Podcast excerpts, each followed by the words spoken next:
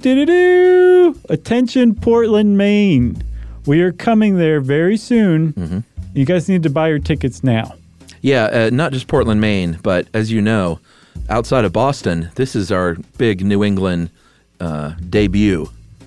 Sure. So people should come from all over. oh, yeah, yeah, yeah. You don't have to just live in Portland. They'll let you in the city to see us. Yeah, you can like you can live one of those little rocky islands, and you can boat over and see us. Right. So, however you get there, just be sure that you're at the State Theater on August 30th, 2019, for our show, because it's going to be great. Ask the people in Chicago, ask the people in Toronto, ask the people in Boston who will have seen us the day before. Just buy some tickets. Go to sysklive.com and come see us August 30th, State Theater. Welcome to Stuff You Should Know, a production of iHeartRadio's How Stuff Works.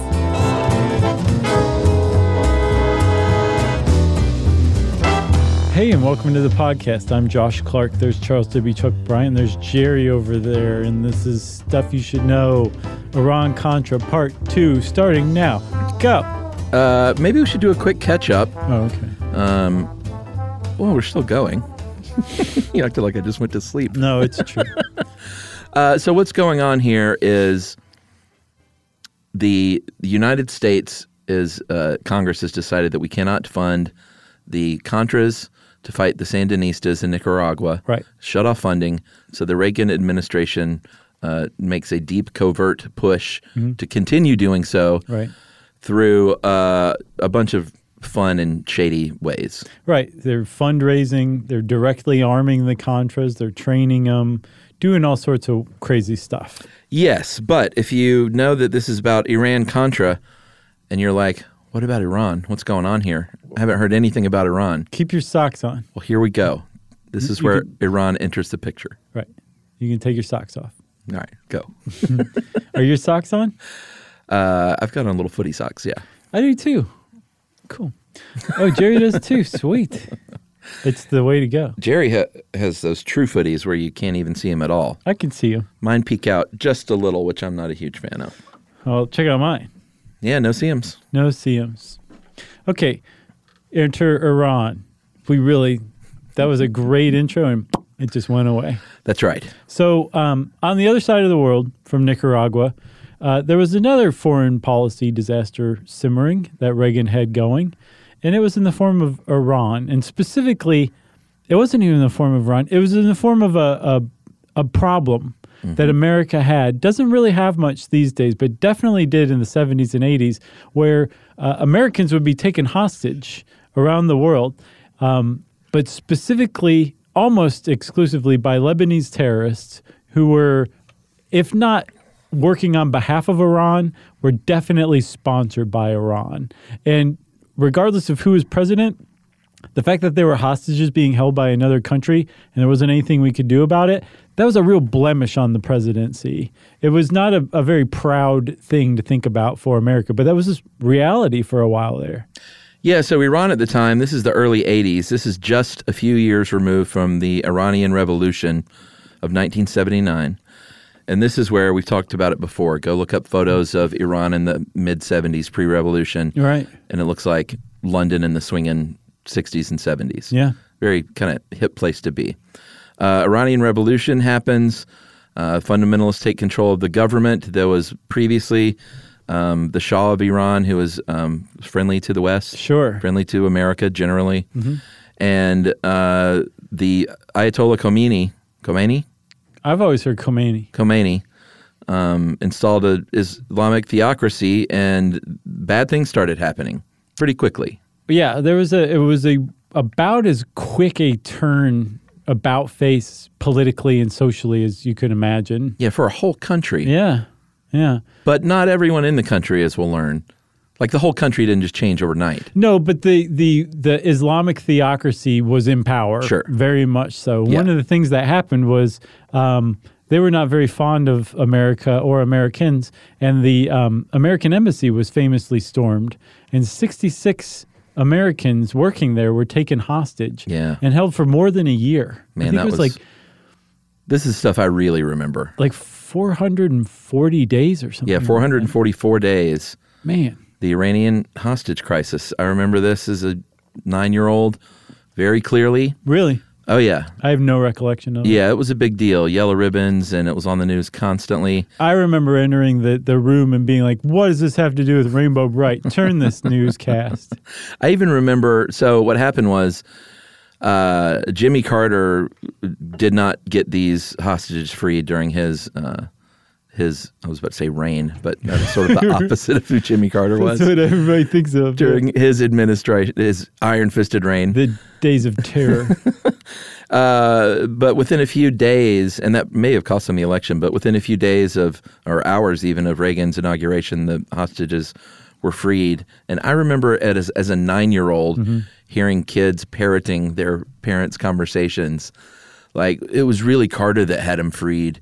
You Oh, know, yeah. Uh-huh. All the work he did up until then. And then other kids saying, Are you kidding me? As soon as Reagan got in office, they knew that they were toast Right. and that Reagan wasn't going to be a patsy like Carter. Right. And I was like, what's a patsy? and who are these dudes? no, but I remember very distinctly. It's weird, like on the playground hearing this stuff. That's funny. Yeah, like I- little nine year olds. I definitely didn't hear this when I was a kid, but I remember hearing later on as a grown up, um, still into Rainbow Bright, uh, that it was Reagan's campaign was somehow in touch with Iran yeah. and that they brokered this. It also got them to wait. Um, t- to release the hostages until after Reagan was in office. That Well, I the mean, it was- timing was not at all Hours after his inauguration, there was Right. no accident. it's a little fishy, you know what I mean? But whether it was that's funny that I'm sure somebody's parents were like, yeah, it's because they were so scared of Reagan, they knew Right. that they better release these guys. That's totally not the case because there were other hostages taken by other by actual um, Lebanese terrorists who were probably sponsored by Iran and that were they were held throughout Reagan's presidency. Yeah, and that that's sort of a big part of this the second half of this story Right. was the fact that that was very embarrassing for Reagan. He didn't like hostages being held on his watch. No, but he had campaigned against negotiating with terrorists under any Well, Oh, yeah. circumstances. So he's stuck now. Yeah, because he's basically saying if you get taken hostage, I mean, you're on your own. We're, we'll we'll use our rhetoric and whatever we can to influence you being released, but we're not going to negotiate Yeah. for your release. That's Yeah. just the way it is. And that's a longstanding American policy. Right.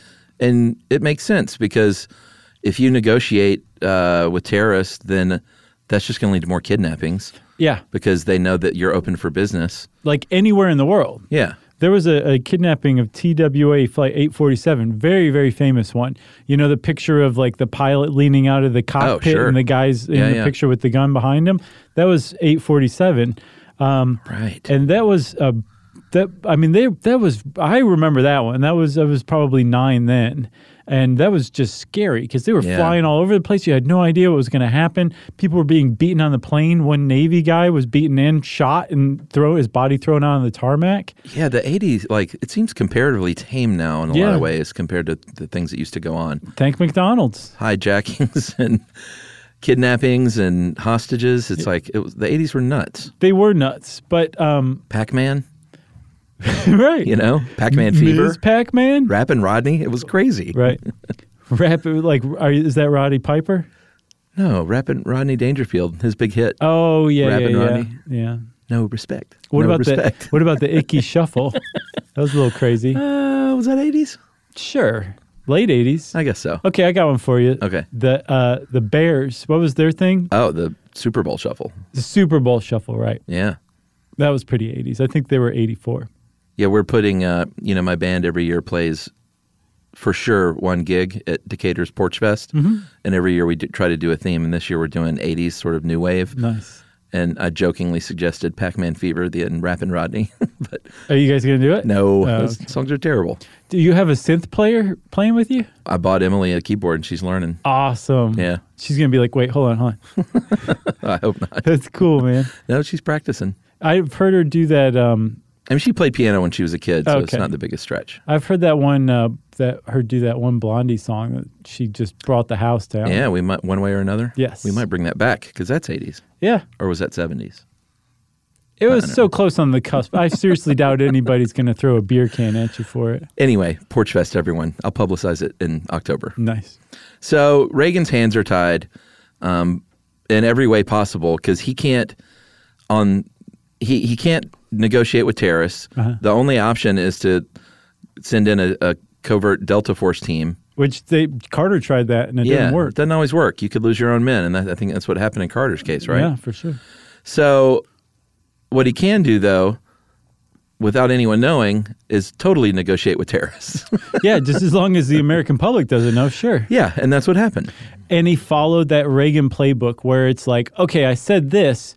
Well, if I just change this one little part, Right. it makes it all fine. That's right. Again, as long as the American public doesn't know. So while Reagan said America will never negotiate with, with hostages, they didn't say Israel will never negotiate with, On with, uh, our behalf. terrorists for hostages. Right. Yeah.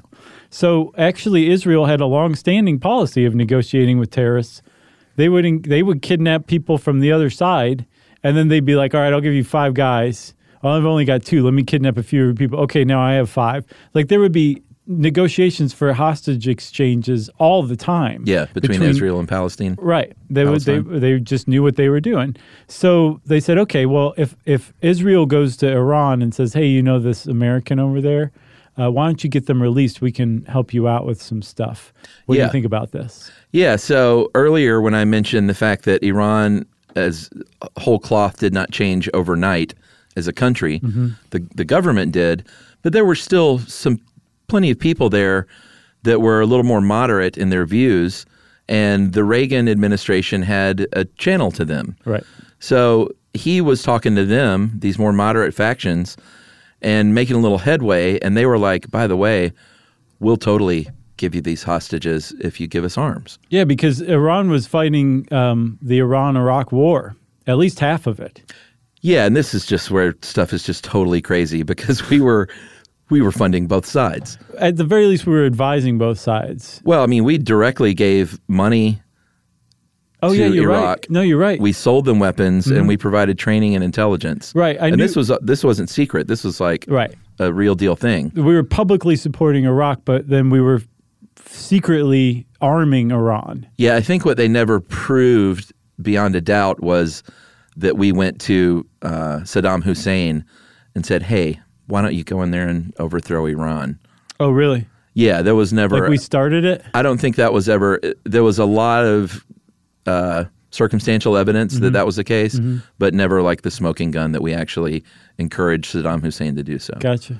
But it's just, man, when you look at how all this played out over the years, it's just maddening. Yeah. You know. Yeah, it's it's a S show. Yeah, so Iraq and Iran are fighting. We're supplying both, playing both sides of the coin. Right. Uh, and we offered arms to Iran. And who are you going to call? Not- Israel. Not, Ghostbusters. oh, Gorbanifar. Well, you're going to call Ollie North. Oh yeah, okay. Yeah. I would have gotten there eventually. yeah, because okay, so remember Ollie North is this total novice when it comes to covert operations, Well, but by not this anymore, time yeah. Yeah, he's been running the Nicaragua op for years now. Yeah. and Just doing a bang up job of it. So they they're like, Well, sure, we'll have him do this incredibly illegal, super sensitive arms sale to Iran too. Why don't you come on over here, Ollie? And Ollie said, Well, okay, that's fine, but I need to go get the lay of the land. And he actually traveled to Iran uh, with a fake passport under an assumed name, William P. Good, with an E. And um, when he went, it was it was a dangerous enough that William Casey, supposedly Oliver North later testified, gave him cyanide pills so that he could take his own life rather than be tortured by the Iranians if if this were in fact like some sort of setup. Again, right out of a movie. Yeah. But Oliver North went to Iran with cyanide pills. And a fake passport. Yeah. Billy Good. Yep. So everything went great, though. It did. He didn't need the cyanide pills after all. He did not. Um, he dealt with, uh, like you mentioned earlier, this Iranian uh, businessman named uh, Gorbanifar. And this guy was 10 shades of shady, so much so that the CIA wouldn't even deal with him. Now they issued a burn notice on him in 1983. Which is, I don't even know what that is. That means just It's a he's, TV show. he's dead to us. It's basically st- stay away. Okay. N- It's putting him on blast to all the other intelligence agencies in the world. Saying, Gotcha. Persona non grata. CIA won't even deal with this guy. And so Ollie North is like, yeah, I'll deal with this guy. All right. So, with his help, uh, Oliver North set up a deal um, where, and it's so simple to look at like Israel, you give them your missiles, Uh-huh. and then we'll just replace those missiles for you with our missiles. Yep. So, we're not giving the missiles. You no. are. And because no American explicitly said to Iran, hey, we're doing this so that you guys will Right. get these hostages released. It wasn't an arms for hostages deal. And so Reagan's vow to never negotiate with terrorists remained intact. That's right. Uh, 508 uh, TOW tow missiles. Mm-hmm. What does that stand for?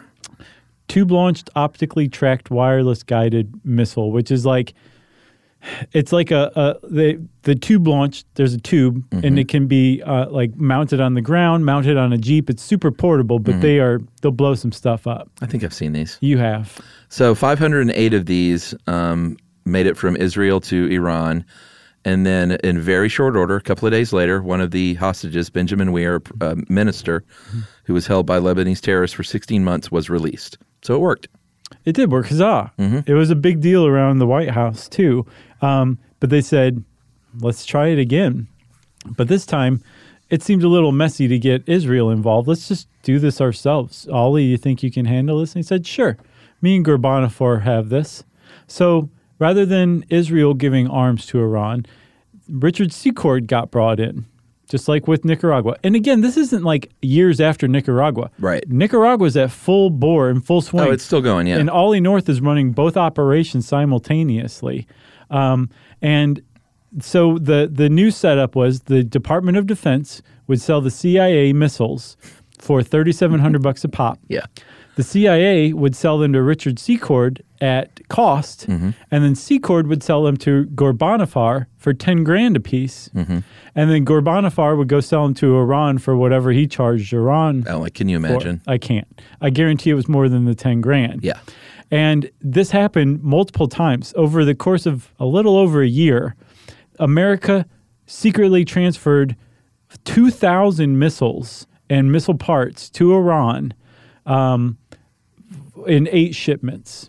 Yeah, for the release of hostages. Yeah, ultimately, there were three hostages that got released out of seven that had been taken hostage total. Yeah, and didn't he say ultimately there were three more hostages taken, so they netted out at zero? At zero, Yeah. So, um, but that was that was the whole Iran operation. Yeah, but here's the deal. S- This price markup means that that shell company um, and those Swiss bank accounts were making a lot of money, and so much so that I think one of them had $3 million made in interest alone. Yeah. So at some point, someone's like, "Hey, this this is a money making operation now. Mm-hmm. Why don't we tie a little bow on all this and use some of that money to fund the Contras? Because you guys are doing both of these things, and Yeah. you need money. Congress won't give it to you. Forget the fundraising omelets. Right. we'll just use the money from these illegal arms sales Yeah. to fund the Contras. Yep, and that's exactly what happened. So, to put it in plain terms, America illegally and secretly sold missiles to Iran, used the proceeds from those missile sales to secretly and illegally fund the Contras to help them overthrow their government down in Nicaragua. That's what the Reagan administration did. That's right. That's why it's called Iran Contra. That's where they came together. There was a diversion of funds. Yeah, and the uh, I think it was by 1986, um, Congress finally got back on board because of this drumbeat from Reagan Mm-hmm. over the years of how much we need to really do this officially. And keep in mind, Congress still didn't know any of this is going on, Right. Secretly, Yeah. Um, and then Congress said, "All right, we'll give you 100 million dollars to aid this cause." Um, And you would Reagan said, think hot, hot diggity dog. that- you would think that was the end of all the uh, covert stuff. It wasn't, though. No. No, it still continued on, but now it was legitimized and had even better funding. But that was not the uh, the end of the whole thing. Like everybody didn't just get to walk away and say, "Phew, "That was close," because the whole thing started to come apart actually. And I say that we take an ad break and Yes. come back and talk about it Great. after this. Well, now when you're on the road, driving in your truck, why not learn a thing or two from Josh and Chuck? It's stuff you should know. Stuff you should know. All right.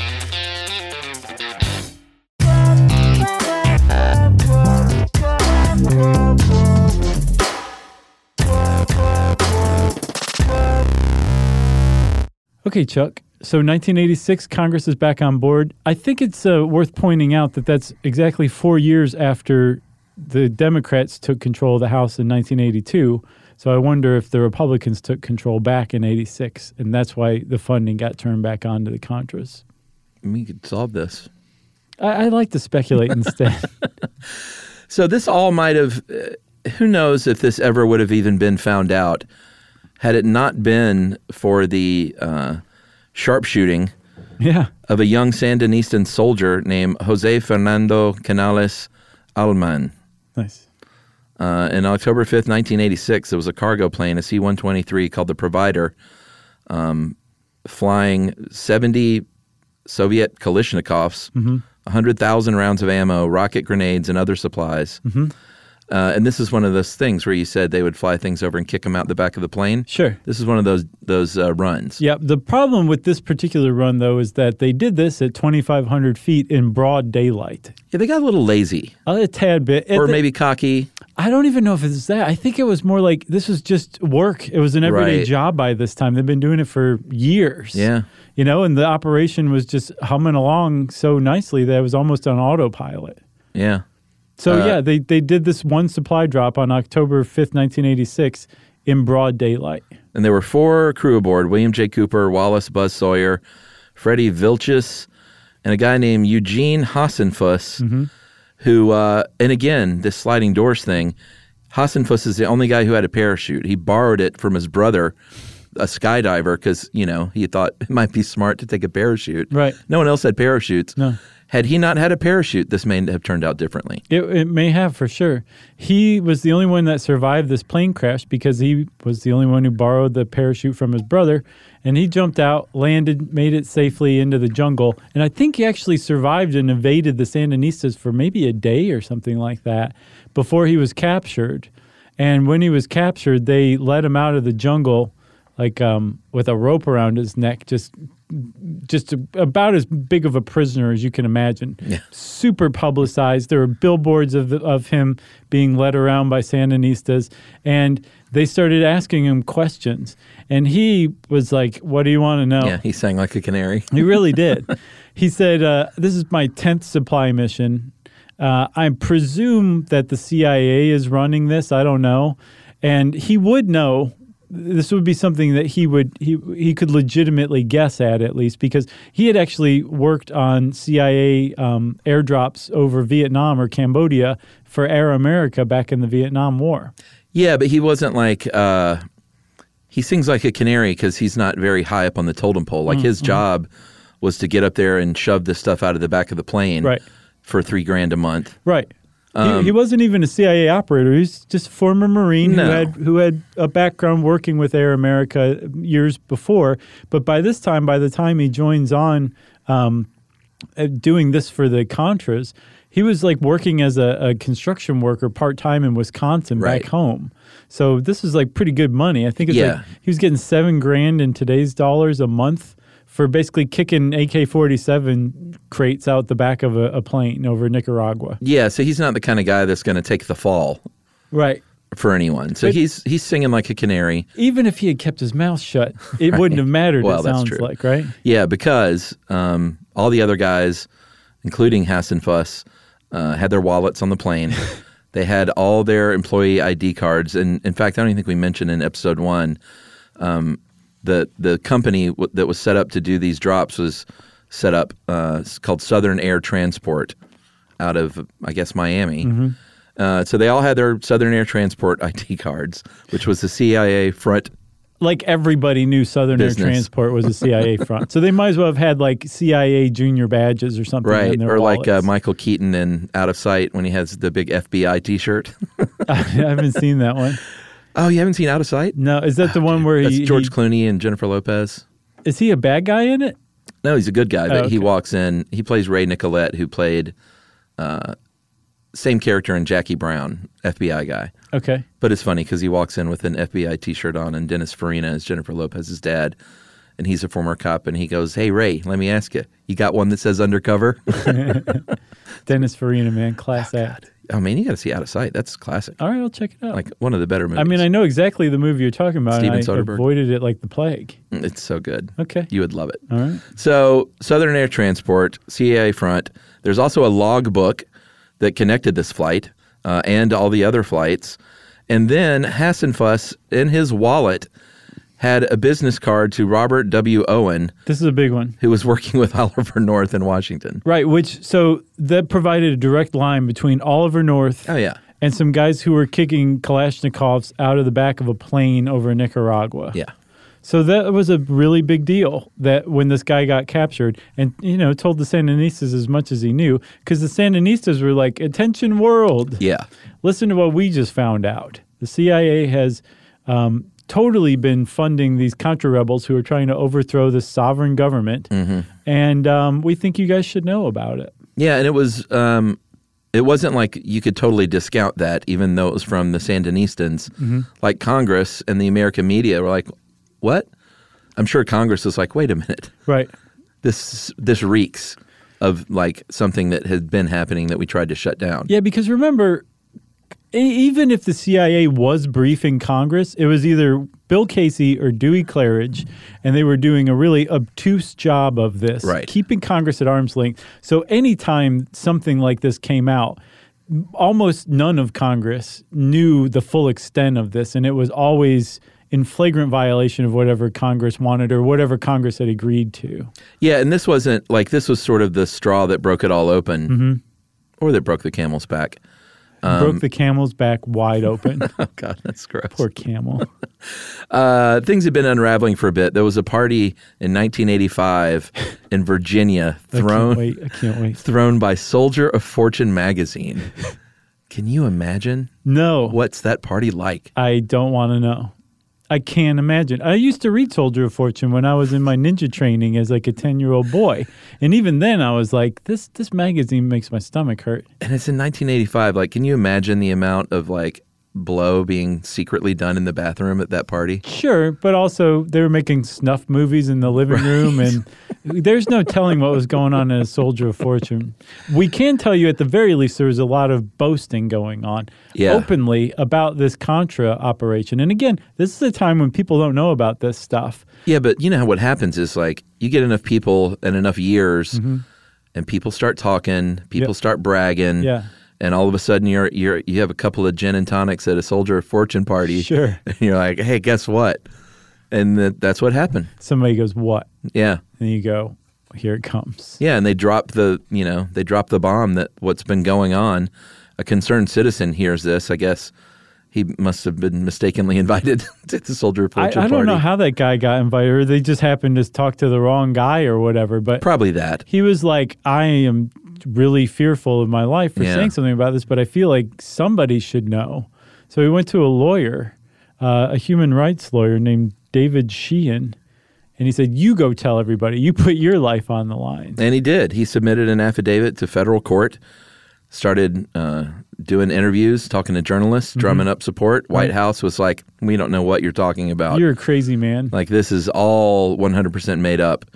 And uh, finally, it took a Lebanese newspaper, um, Al Shira, that reported on this deal, this arms for hostage deal, Mm-hmm. like in a legitimate newspaper. Right. So now both stories have been blown open. You've got Eugene Hassenfuss captured, and the Contra operation is blown open. And now Al Shira um, is is reporting on the Iran arms for hostage deal. And really crazily enough, these two separate arms of this one scandal came out within a month of each other Yeah. li- uh, which is it's bizarre but that's what happened and now it was like there's it's on the table the america media knows about it congress knows about it heads are about to roll All right. We'll take our final break and we'll come back and uh, talk about the aftermath of Iran Contra. Well, now when you're on the road, driving in your truck, why not learn a thing or two from Josh and Chuck? It's stuff you should know. Stuff you should know. All right.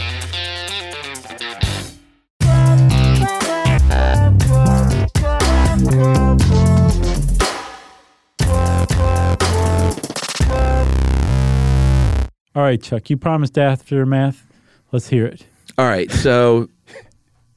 jerry every- e-, jerry just lol Every everything is exposed. Um, Oliver North uh, was no longer in business, doing his thing. no he, he shut down shop real quick He did, but not before. Uh, very famously, he and his Mm-hmm. um, very '80s haired secretary, Fawn Hall, I forgot. I I looked. I was like Fawn Hall. I looked her up, and as soon as I saw her, I was like, right. Yeah. Fawn Hall. Sure. Who can forget that hair? She could barely walk through a door. No, it was ginormous for sure. It's so great. I'm, si would be fearful around a shredder if I were her. but she was not fearful at all. She and Oliver North spent a day. Uh, they c- they call it a shredding party. I mean, we will never know the the full truth behind this No. because of all the evidence that they shredded. Yep. As far as anyone knows, Oliver North decided on his own to shred every document he had on it. That's right. And yeah, that's that's it. It's it's now it's the the um, official narrative that has been written into the history book, which you can just guarantee is not anywhere near the full story. Right. So it all comes out. Uh, the Reagan administration start looking around, and they're like, "Well, who who's going to be the patsy for this one?" And Oliver North could not escape it. No. But they were like, "Mm, "He's small potatoes. He's he's he'll he'll go down." Well, I think he was even willing to take the fall. Like he knew Sure. he was going to be the fall guy, and was like, okay, um, that's part of the job. Right. But they knew that it had to. The American public and certainly Congress wasn't going to be satisfied with just Oliver North. Right. So who did they land on? So the the official line became this: Poindexter, and I guess McFarland would have started it, became uh, fully aware of just how badly Reagan wanted to help the Contras, and said, "I'm going to do something about this," and tapped Ollie North and said, "We need to help the Contras out. Go help them out. Figure it out." And North went off and basically went rogue on his own and set up this whole operation, created this entire network with Secord, um, decided to do the Iranian arms deal, all this stuff basically on his own. Right. And then Mm. Like Reagan and Bush knew nothing about it. nothing about it, and that the buck stopped at Poindexter ultimately. It didn't go any further. William Casey being CIA, he was basically out of the loop. Um, that was the official story they came out with. That's right. And America went, You're kidding, right? This is a joke. Yeah, I mean, I remember these hearings, um, even as a little kid, like watching these and then watching the news coverage of it. And like we mentioned, Oliver North strolling in there with his dress uniform and, uh, you know, by all accounts, being a pretty stand up guy. Like he didn't rat anyone out. He didn't, but he also. He was like, "There's, there's no way the president didn't know about this." He said, "I don't have any direct evidence that the president did know about it, but Right. it's my understanding that the president was fully aware of what was going on." Yeah, what was the deal with this missile supply shipment, though? That's the one thing I didn't quite get. So there was North got rid of all the documents that he could, right? Right. Well, North didn't have any control over CIA documents. And at that first missile resupply, Uh, okay. where they were resupplying Israel, Yeah. he had a CIA. He basically said, Hey, CIA, do you know anybody I can use to ship these things? I'm, I'm, I've got an emergency here. I need to get these to Israel fast. Yeah. And the CIA, being the CIA, is still a bureaucracy. They had to document this event. Right. So there was a document out there now. Right. That was And- not shredded. Right, that he couldn't get his hands on, that he couldn't shred. And so this led to Reagan taking responsibility f- or saying, okay, I was aware of this, this Iran missile deal by backdating a, an order to William Casey saying, I order you not to tell Congress a- about this, Right. even though you're supposed to. So Reagan basically said, on paper, I know about this Iran, this one missile transfer to Iran, had no idea about the Contras. Right. Okay. And at first, they started out denying everything. Oh yeah, like uh, after this Al Shearer story that we talked about, he went on television, Reagan did, and denied everything. Every, he said, all this is just total BS. Yeah, exactly. Now 10 let's, days, now let's stop talking about it, everybody. 10 days after that, Reagan had another press conference where he talked about the Iran operation and he acknowledged it but said what we're really doing here is just trying to sort of send a signal to Iran that we're we want friendlier relations. Right. That And they it was were, not arms for hostage. Exactly. And then, so that was 10 days after the first denial. Right. And then four months after that, because the reporting would not stop, he basically said, okay, yeah, it- whatever it started out as, I admit that it devolved into an arms for hostage deal. That's right. Which, even that, even that admission, which is the closest he ever came to admitting. You know, responsibility for it. Yeah. Even that's just total BS and fantasy. It was from the outset an arms for hostages deal. Right. The whole thing was set up to get hostages released, and that that was it. So there was there was no other way to put it. yeah. But that's he he denied that to his dying day. Uh, as far as fallout, uh, Poindexter resigned. Oliver North was fired. Um, Casey died in a hospital um, not too long after this whole thing like was exposed. I mean, like weeks. yeah. So um, the press was all over the president. He um, appointed the Tower Commission Yeah, the, to look the, into this. the president appointed a commission to investigate Yeah, the president's own administration's wrongdoing. that's right. And it was determined that uh, Reagan's disengagement from the management of his White House created condition conditions such that it was possible that he did not know about this. Which that is the absolute best official finding he could have hoped for because Yeah. it basically says Reagan didn't know. He had a rogue guy working for him, a true believer, a patriot, but Reagan didn't know about this and yeah, he should have he should have had a closer watch on his executive branch, but he didn't. What are you going to do? Let's get Mr. T in here for a photo op with Nancy. Uh, there was a criminal investigation, and what they were really um, honing in on was the eighteen million dollars in profits um, that that were made, and what happened to that money, where it went. Uh, Fourteen people were charged. Um, Oliver North was tried and found guilty on three counts. yeah. Uh, one of the counts was um, for getting a uh, sixteen thousand dollars security system installed uh, in his home, courtesy of Secord, Yeah, be- with with that money. There was a rumor that his his there was a bounty on his head from terrorists Right. and um, Secord hooked him up. Right. Now that was a big problem for North because North's whole bag was I was following orders Right. that I assumed were coming from the president ultimately Mm-hmm. and I was doing it out of my patriotic duty and a sense of, you know, I was a true believer that we need to Right. get rid of communism and the American public loved it. They were like, "Great, make this man a saint." Right. Congress started to love it too and he he got off, but that was a real problem because it's saying, "Well, you took this gift Right. from funds from this illicit arms sales. Right. But it was a gift of a security system to help protect his Right. family. So it's not like, you know, it was a gift of 10 pounds of blow and like, right. know. And a Nicaraguan sex worker from the Sandinistan government. exactly. Uh, Secord was convicted of one count of lying to Congress uh, and the investigators. Um, he basically denied that North received any funds from any of this. So it still kind of hinged on that security system, I Right, guess. Right. And So everybody went to jail forever after that point, right? no, that's not true at all. What? Um, Hakeem got two years probation, a $5,000 fine. Secor got two years probation. Is that what he got? Yep, both. Two years probation. So the two guys who were actually running the company that ran this whole thing each got two years probation. Uh, North's conviction was overturned on a technicality, and President Bush, the the senior Bush, on Christmas Eve, um, and this was Christmas Eve as he was leaving office, right? Yep. He issued six pardons, basically lot, lot, let everyone off the hook, including Casper Weinberger, who hadn't even gone to trial yet. No, and neither had um, Dwayne Claridge. Dewey Claridge was going to Oh. stay on trial too. Both of them received preemptive pardons, and a lot of people are like, "That was about the shadiest set of pardons anyone's ever issued." Because there's a lot of people out there who say Bush really walked away from this scot free, but there is no way he wasn't even more involved in this than Reagan was. Yeah, I mean George Bush withheld uh, subpoenaed his subpoenaed diary entries that basically indicated that he had full knowledge of this the entire time.